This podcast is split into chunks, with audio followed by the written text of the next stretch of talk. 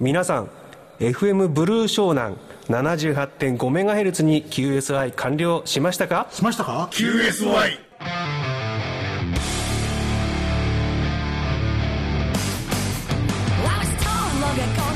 アマチュア無線に QSI がつきもの。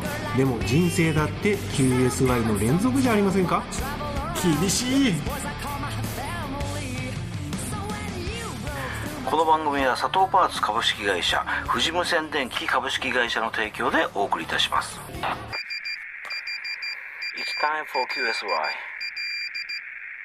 Do you copy? Shall we start?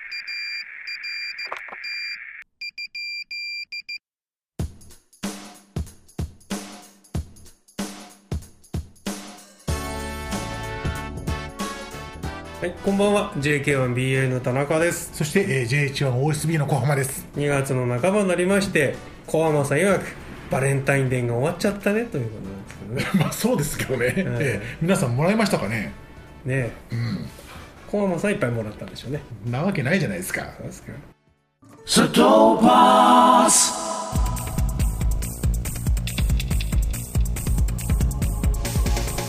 砂糖パンツ砂糖パンツ砂糖パンツじゃないよ。砂糖パンツだよ。納期品質サービスで唯一無二の電気部品メーカーを目指すユニークな会社砂糖パーツ。あなたの街職場へ販売促進展示車両が伺います。詳しくはホームページでご用命ください。今週の活動報告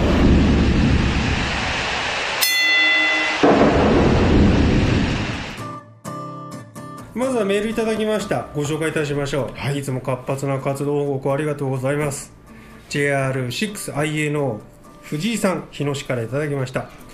題名がですね知り合って30年して無線化と分かった人。長いです。よくよくわかんない題名ですが内容を読んでみましょう、ん。こんばんは。JR6IA のポータブルワン藤井です。お二方長い付き合いの人が実はアマチュア無線化だったことずっと後で分かったことがありますでしょうか？ないね、ないね。ないね。というか周りにアマチュア無線化いないね。ああ僕はね、まあ友達、えー結構いるんですけどね、ん。そういう人たちの行動を見てるとねアマチュア無線化ってのはねどうも私無線やってますよ感をねもろ出しするんですよ。もろ出し。そうなの？うんだって車にコールサイン貼ったりするじゃない。ああだから分かるじゃんまあ分かりますよ。それはそうすりゃ分かりますよ。でそういう人が多いんじゃないかなっていう気がするんで、うん。なるほど。まあ、続きをメール読みますね。ええ。仕事の関係で30年以上付き合いある人が実はアマチュア無線化だったことを2年ぐらい前に知ったことがあります、その人し仕事でずっと JD1 に住んでいて私が出張で JD1 に行った時は何回も飲み行ったりしたんですがアマチュア無線化だってことは知りませんでした。ほほ2年前に会った時にアマチュア無線やってることは分かったのですが出身は鹿児島県。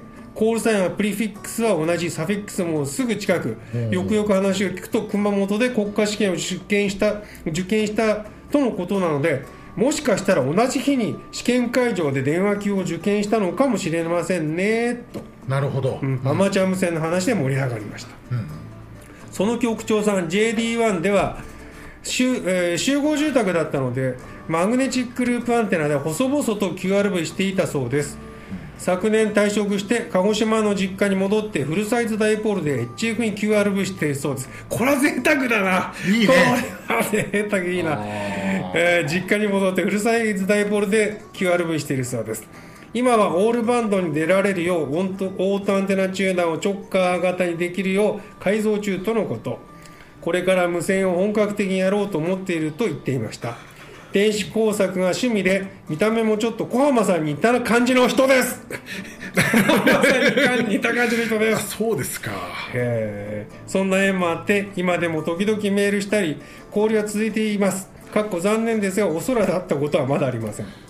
無線をしているといろんな出会いがありそれも楽しいですねという藤井さんのメールでね。あありがとうございます。ねえ小浜さんに似た方だっていうことですけども小浜さんはじゃあ30年間ああお付き合いしてきたという無線そういうことない。ないですね。ないですよね、ないですよね、どうもね無線やってる人ってのは匂いがするっていうかこう行動で分かるというかですね。そんな感じがするしさっき言ったように車にコールサインなんか貼っちゃった日にはねすぐ上がりますしね、うん。まあ、コンバさんも私も貼ってないですけどね車にはね。貼ってないですね。貼ってないですね、昔貼ってました？うんいや一回も貼ああってないです。偉いですね。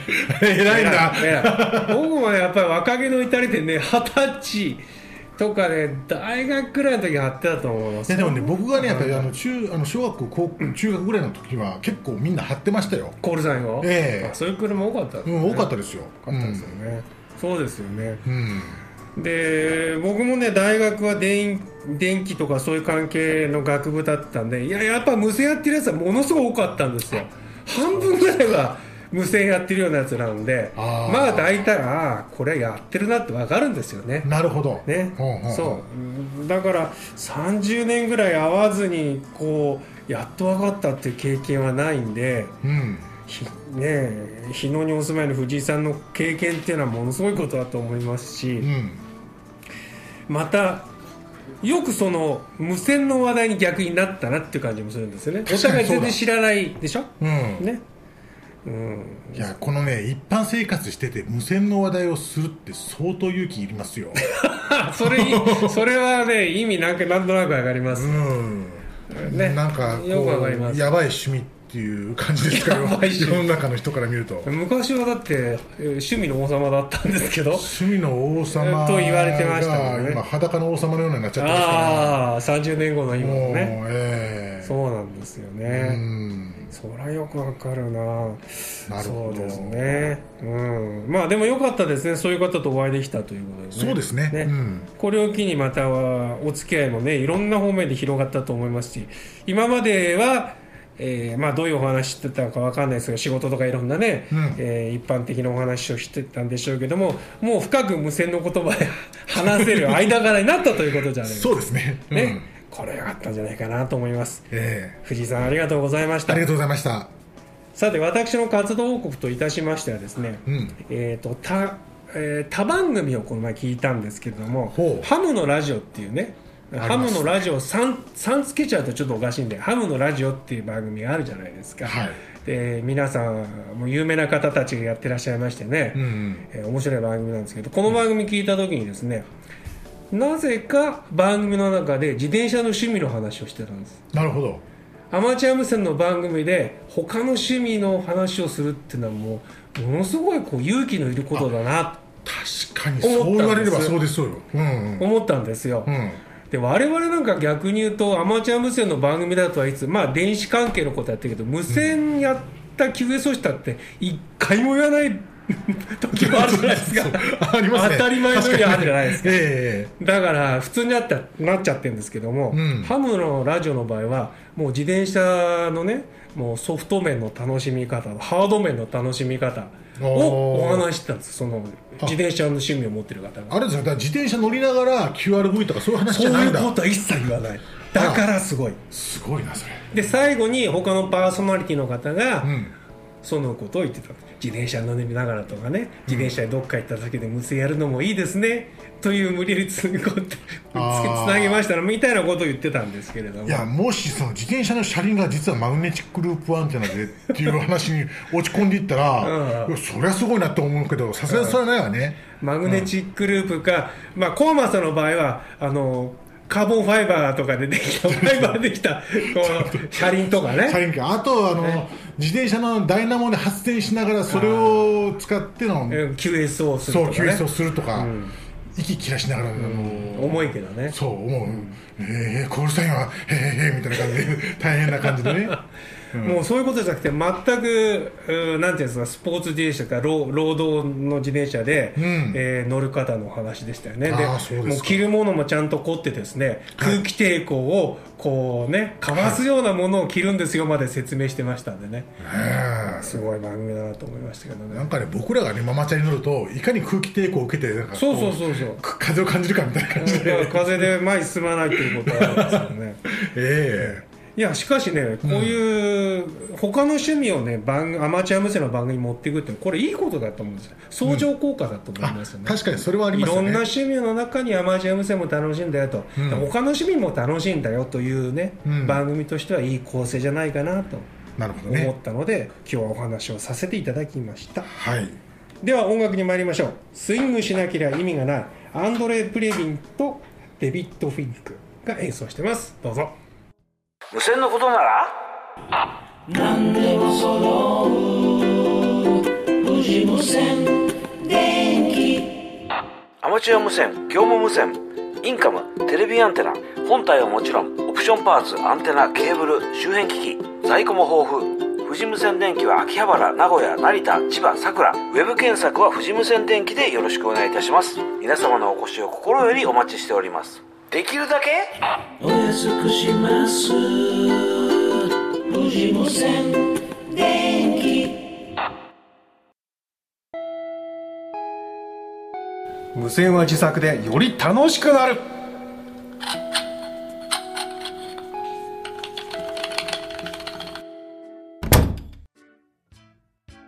はい、えー実作のコーナーがやってまいりましたけども先ほどねあのバレンタインデーみたいなこう季節のえーイベントありました。恵方巻きもありましてね。恵方巻き食べましたね。えーこう世の中ねこう服を招くために恵方巻きを食べるんですけど中には食中毒になって服を招いた人もそうらしいっぱいいますからね、何が起こるか分かんないですね、まあ、そんな恵方巻きのようにくるくる巻いてるものといえば目の前にあるあの コンデンサーのチップなんですけど。あのそういう流れだったんですね。あのーなるほど。よくわかりました。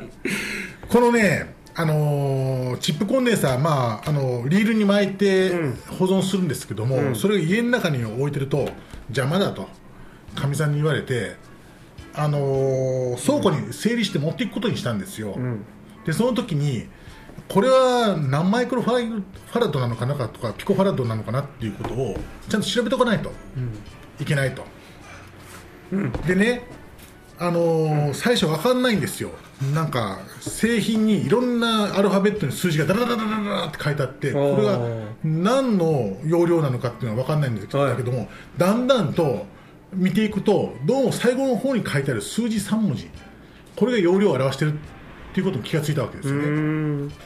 でじゃあ正しいかどうかちゃんと測っとかなきゃいけないよねっていうことで、まあ抜き打ちじゃないですけども1個取ってきて測ると、なんかその想定してた容量とは全然違う値なんですよ。ああじゃあメーカーさん嘘ついてるそうですよ。TDK とか村田とかお前ら何やってるんだこの野郎みたいな感じですよね。ああじゃあで何をもってその数値にするかですよね。で測ってるのが正しいのか、それとも俺が悪いのか。ああそれもありますよね。大体俺が悪いんですけど。俺が悪いですか大体自分が悪いんですけど。あで、まあ、今目の目の前にあるんですよ、はい。例えばこれは0.01、えーマイクロファラッドですけども、はい。これはチップコンデンサそうちっこーですねいちっちゃいですね。もう2ミリぐらいの大きさしかないんですけど。1608とかそんなやつかな。これだと0.010678マイクロファラッドなんで、でほぼ書いてあるものと同じ、はい、でこっちは222、えー、220じゃない、えー、22か、うん、22ピコ22ピコファッラッドのこのチップコンデンサーは、はい。えー今測りますよ。0.1 1だから16ピコファラッドです。よ、216ピコですか？ええだからもう2、3割ぐらい少ない、ええどういうことなんだよ。責任者出てこいよ、っていうことになるわけじゃないですか。うん。でもそれを良しとして売ってるわけだよねそうなんですよ。向こうさんは、とすると、うん。いいんだよってどういうことなんだっていうことで、そのホームページ見ると、お前らちゃんと測ってるかと、ホームページに書いてあるわけですよ。お前らってじゃあお前のテストが安いんじゃねえかっていうことですか？えーっとね、測り方が悪いんじゃないかと。あうん、例えばその、どれぐらいの室温で測ってるのかとあか、どれぐらいの電圧、あの電圧もそうですよねそう。そうそう低ければ低いほど、ちょっとあの容量が少なく表示されるとか、あとは例えば L LR じゃないわ、えー、とコイルとまあコンデンサーで共振周波数をもとにコンデンサーの容量を測っている場合その周波数が影響を及ぼすとうん。いう話もあって、うんそうかそうか。ええ。あとはその充電した後放電したその電力量でどれぐらいの容量かを測るとかいろんな方式でこのコンデンサーの容量を測るやつがあるわけですよ、ん。でもその方式によって全然違いますよと、だからお前の測り方がまず悪いんじゃないかっていうことですよ、そうですねさっき言った共振周波数から求めるっていうのはよくないかもね。負荷をかけちゃって測ってるってのはいけいけないんじゃないかな。なんかよくないんでしょうね、ただ、まあ、ディップメーターとかそういうものって大体そういうコンデンサーの容量を測りたいとかコイルの容量を測りたいっていう時に使いますんで、なんかそれでちょっとコンデンサー大元のコンデンサーがね、なんか容量が分かんないってなったらなんか不安で仕方がなくなってきますよね、うん。でこれはどうしたものかと思ってさらに読み進めると、経年劣化によってコンデンサーの容量すっごい減りますよと。うん。うん。それどんなコンデンサーでもそうですえーっとねこう誘電体どういうセラミックの誘電体を使ってるかっていう種類によって落ち方がか変わってくると、でで誘導率が高ければ高いほど劣化もすごいと、うん。1割2割は当たり前っいう。ってていうことはその電極の間で挟まってるものが何か何であるかで随分変わってくるよってことですかね。えじゃあエアバリなんか一番変わらないってことそういうことになりますよね。ですよね。エアでは変わらないですよね、まあ湿気とかであるかもしれないけどもでもそんなことを考えて今までセラミックコンデンサー使ってきたことはあります？いや考えたことない。ないですよね。まあセラミックはもうセラミック。これ47ピコってこれ信用して使ってます。信用して使ってますよね。だってセラミックってさあのあのお皿と同じですそう。あんなものがさ陶磁器ですよね、要うん、あんなううちに何年何十年も前のやつも使ってますからそんなのはおかしくなるんで考えないじゃないですか普通、ねおかしくなるんですよ皆さん。だからこういうコンデンサーを使って例えばフィルター作りますよね、ん。で思った性能が出ないっていう時もあるかもしれないですけど、全然気にしなくていいですから、悪いのはあなたじゃないんですあなたじゃないあなたじゃないんです。コンデンサーが悪いかもしれないんですよ、えそういうばらつきがあるんですね。じゃあ今は16ピコファラットぐらいしかなかったよ。22ピコなのに、ええ。だけど次の開けたら40ピコファラットだよ。っていうこともあり得える当然そういう製品のばらつき、きもそうですし、あのうち最大であの3割から4割ぐらいあのかけ離れた数値の、ええコンデンサーがありましたんで、逆に言うと設計するときにそこまでのことを考えとかないと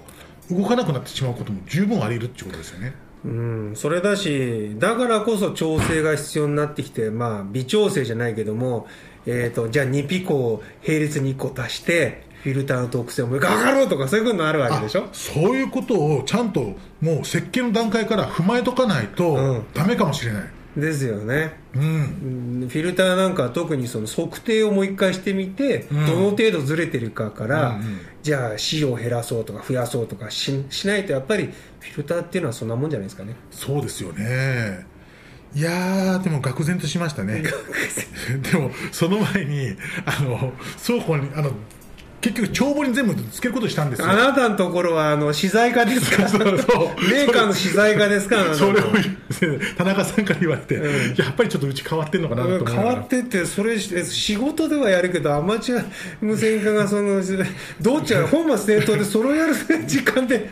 もうねだから今表計算にエクセルになんかもうコンデンサーのリストとか、で何個在庫あるかとか。それ資材化をやることですよねメ抵抗だから半導体も全部なんかリストアップして何が何個あるかってもう真空管も全部なんかリストじゃあそこからじゃあ 2SC1815 個出してたらそのエクセルをマイナス1しといて在庫数合わせないといけないですねでもねやっぱり1個2個じゃもう大変だからもう大体100個単位ぐらいでも大まかにつけてますけどね。うん棚卸しせんといけないし年に1回棚卸しせんとね。もう。数がずれてるとね。でもそれをね田中さんから言われたらちょっとこれはあかんなと思いました。ね本末転倒だと思う 自自作する時間がなくなる。もっとおおらかにこれ持たないとダメかなと思って。そうそうそう、ええ。あないやぐらいでも。そうそうそう。あもうなくなっちゃったそれぐらいでやらんとダメかと思いましたね、では音楽です。ググッバイフィフスアベニューあさよなら50番街ってことかな。なるほど。アベニューですからね、50番通りですか、ん。演奏は熱帯ジャズ楽団。どうぞお聴きください。Satopas.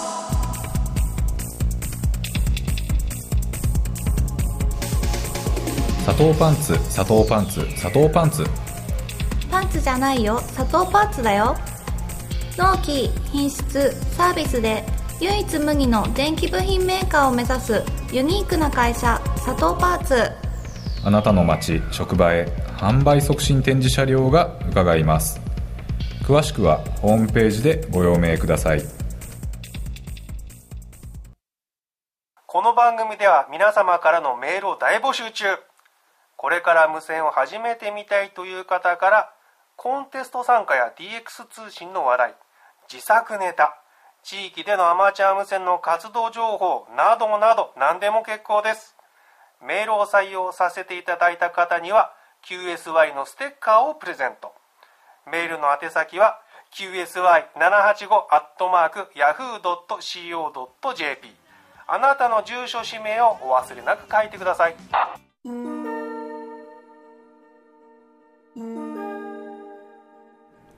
はい。グッバイフィフスアベニューのことを50番通りとか言いましたけども、フィフスだから5番目じゃねえかって、CM の間に、そうだ、俺たち何言ってんだよ、5番、5番通りじゃねえかって。50番あったらすごい都会ですからね。50番、50番、いや、都会かもしれないですけどね。もうすごいですよ。ね、うんあの京都の5番の目のように小鳥があるときは50番通りのまあある。でもあれでも九条とかあの住所とかぐらいまでですからね。まあ、あの住所の付け方、じょ上手だなと思いますけどね、ええ。そうですねえー、さてさてもう寒い時期はやっと終わってきそうなんですけども、うん。ただですね病気も流行ってますよね。ああそうですよね。どうです、まあ、コロナになったという友達がいたりするんでまた怖くはなってきたんですけれども、いやもうなんかコロナインフルエンザ AB なんか何でも来いって感じじゃないですか今。ねうえ、ん。またね少し怖がって私電車乗る時なんかマスクしたりしてるんですけれども。いやもうもらっちゃう時はもうしょうがないですよそうですか。そんなこと言ってもからっちゃう時はね。しょうがないんですよ。そうですかね、あとはもうコロナの時代のことをもう身についちゃったもんだから、うん。やっぱり釣り革に触ったりするとウイルスがこうくっつくのかななんて思ったりもしてしまうんですけれどもうん。もう釣り革なんか触った日には大腸菌でも何でもいっぱいつきますから 同じでそうですね、うん、気にすると余計気やりますよ。そうですね、うん。そうですかそうですかそうですか。ところでね私ね最近ね昔の日記をね読み返してるんですよ。ああでね結構ね若い時はね子供の世話をしながら結構無線やってたんだなっていうのをね思い出してそれ読み読み返したら思い出しました。膝に乗っけながらね QS をするとかね結構やってましたよ。あでもそんなんいいですよね、うちね自分の高校時代の日記を、まあ、引っ越しの荷物に紛れてて、ある日かみさんがそれを見つけちゃって、ん俺のいない間に勝手に呼んじゃったんですよ全部ね、うん。やばいこと書いてあったのね。やばいことというか、なんかいろんななんか不満をそこにあの王様の耳はロバの耳じゃないあとかいっぱい書いてあって、なんか相当なんか屈折した人生を歩んでたのねみたいな感じでショックでしたよね。読まれるとは思ってなかったね。思ってなかったねまさか。だって自分の心の中にしまっとくもんだから日記って。そうですね。失敗しましたどのぐらい日記つけてたんですか？何年ぐらい？あまあでも1週間に1回ぐらいですけどね。あそうですか。ん。なんか腹が立ったことがあると書いてっていう感じでバーンとして。そうですか、うん。まあ日記もね無線のログもそうですけどこれってやっぱりビッグデータですよね。あそうですね。後で見るとやっぱあこういうことやってたんだなってこういう人と QS をしたんだって分かるじゃないですか、うん。だから自分の歴史でもあると思うんです。よ確かに。私も昔の紙のログなんかまあ、未だにあるんですけども、はいああいうのってやっぱ捨てられないですよね。そうですね、僕ねあの更新すると必ず話してる内容を書くことにしてるんですよ。そうした時いいですよね。で次会った時にはこの前はこういう話題がありましたよねって感じでこう伝えられるといいななんて思って。そうですよね、うん。皆さんログ捨てないでね取っときたいですよね。うん。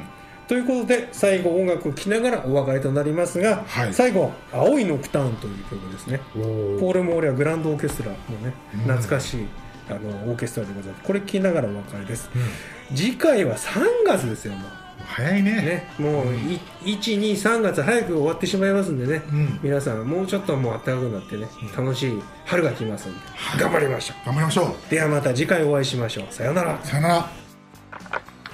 この番組は佐藤パーツ株式会社富士無線電機株式会社の提供でお送りいたしました